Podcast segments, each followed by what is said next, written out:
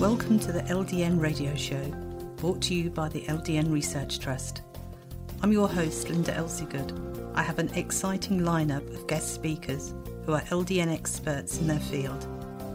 We will be discussing low dose naltrexone and its many uses in autoimmune diseases, cancers, etc. Thank you for joining us.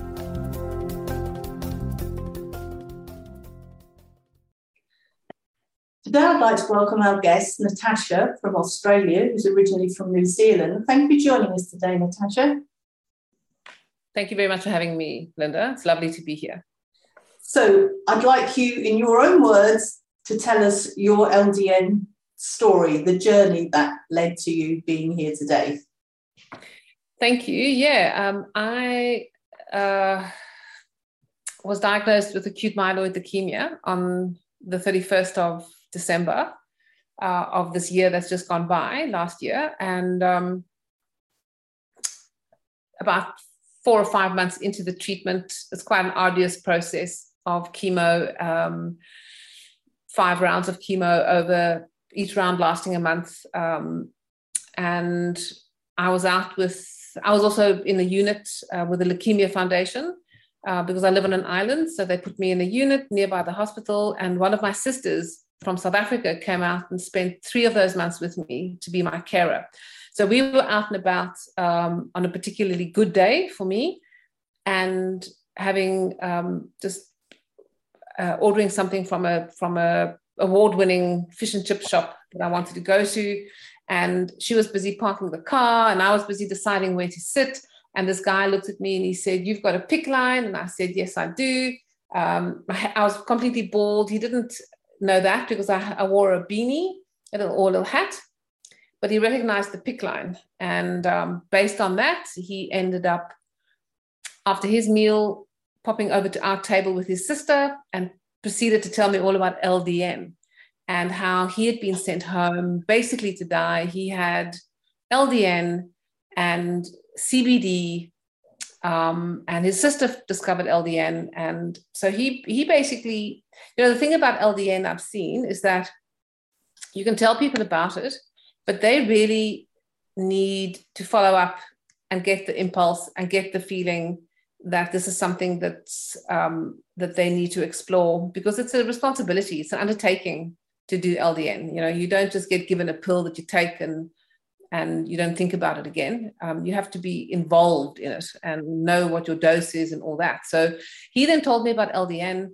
I just loved the idea of it. The more I read, the more interesting it became. Um, discovered your website, started looking for practitioners that could prescribe it. Um, easier said than done. Um, and then I had to wait for the go ahead from the pharmacists, oncology pharmacists, because I'm on a long term oral chemo um, for a year. And they said no to CBD. But lo and behold, they said yes to LDN, mm-hmm. which was incredible because it's they're quite a together oncology ward in at the Princess Alexandra Hospital in Brisbane and they don't leave a stone unturned and they err on the side of caution. So I was, I made it very clear that if they said no to LDN, I wanted a very intelligent reason why.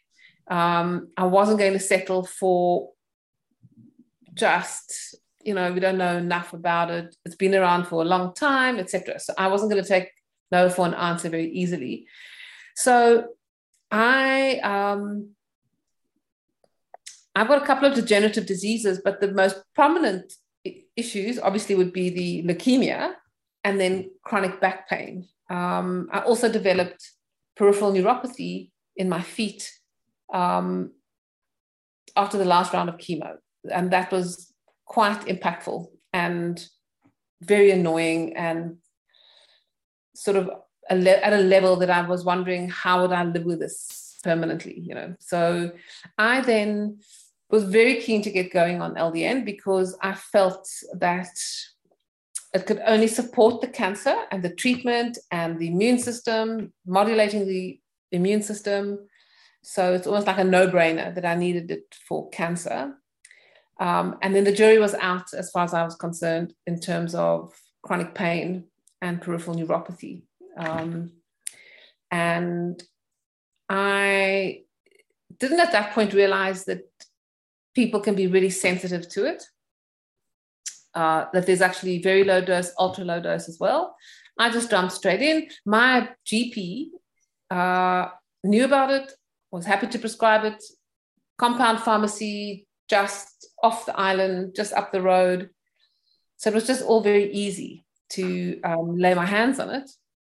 Um, and he started me off on one milligrams or one milligram tablets. I started at one milligram. A week later, I thought, no, I'm not going to hang around too much on one milligram. I just up, I doubled my dose to two. And then it took four weeks, and I was at four milligrams in four weeks. Um, minor, minor um, side effects, really just wakefulness at night for the first two nights until my body adjusted, and then I'd sleep like a baby. Um, a few days into taking it, probably about five days into it, my peripheral neuropathy halved. And I've just noticed now, it's been two months on LDN, that I would say I'm now down to 25% peripheral neuropathy um, symptoms. Um, and chronic pain was like a switch that got flicked in week four. Um, literally. So I'd been moved, I'd moved back into my house, had been renovated while I was in hospital for the seven months. My garage with everything in it got flooded in February. We had major floods.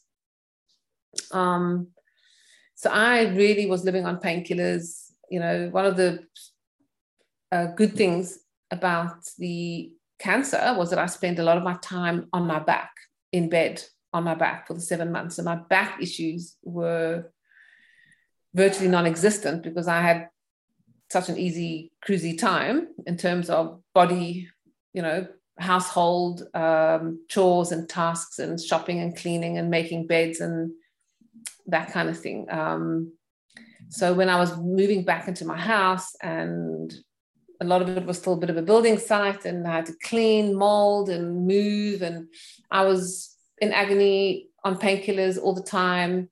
And then suddenly, on around 28 days or so, I realized I hadn't taken any painkillers and it felt like I was on painkillers, had been for the day.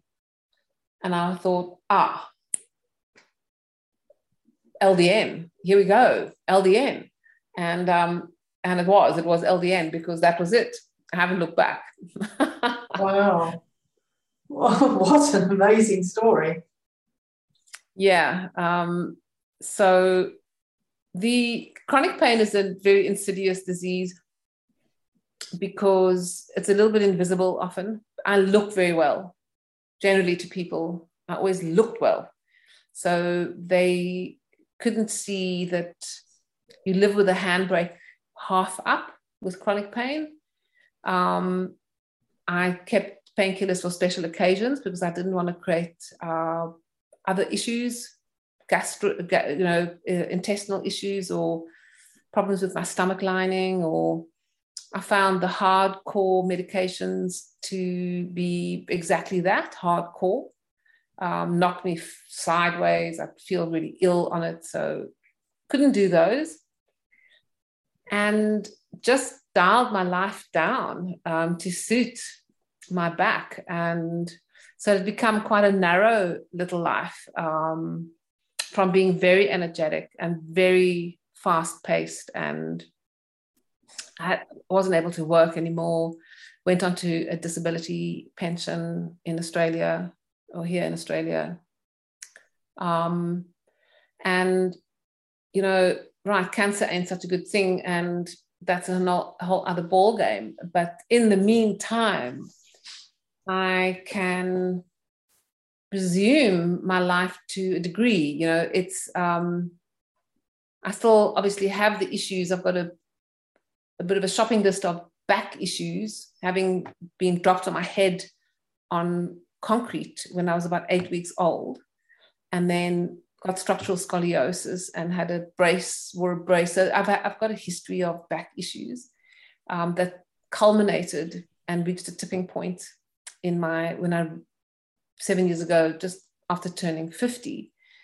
Um, so yeah, so LDN has, uh, I would say, improved it by a solid 80%, um, which means I can go about daily things, I can just daily activities, planning ahead to some degree, entertaining the idea of picking up work again. I've written a book, which I'd like to have the energy to promote and talk about and um, and run that as a business as well. So I can't, I sort of thought I, I need to get off my little soapbox because I want to jump up on my little soapbox and just talk about LDN to everyone. When people complain about the pain they're in, I want to go, you know, have you got half an hour? Sit down. Let me tell you about something, you know, this amazing drug called LDN.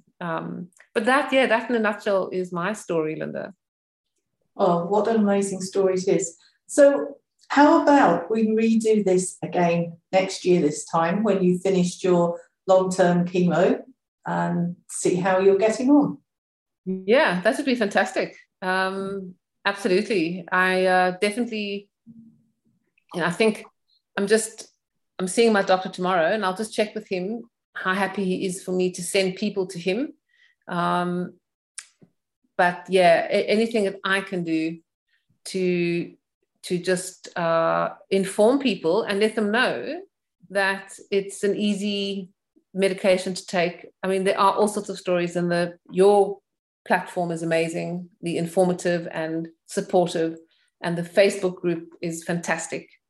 Um, I, I suppose, in a way, I would you know, I have to, there's a protocol for cancer and there's a protocol for chronic pain.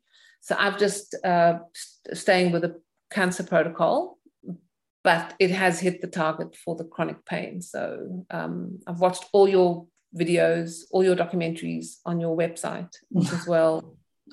Everyone, very, very informative. And yeah, just thank you for what you do, for the, what you guys are doing to make it um, accessible and and and give us that base of information you know to work from mm-hmm. well thank you very much for sharing your story with us thank you linda any questions or comments you may have please email me linda l-i-n-d-a at ldnrt.org i look forward to hearing from you Thank you for joining us today. We really appreciated your company. Until next time, stay safe and keep well.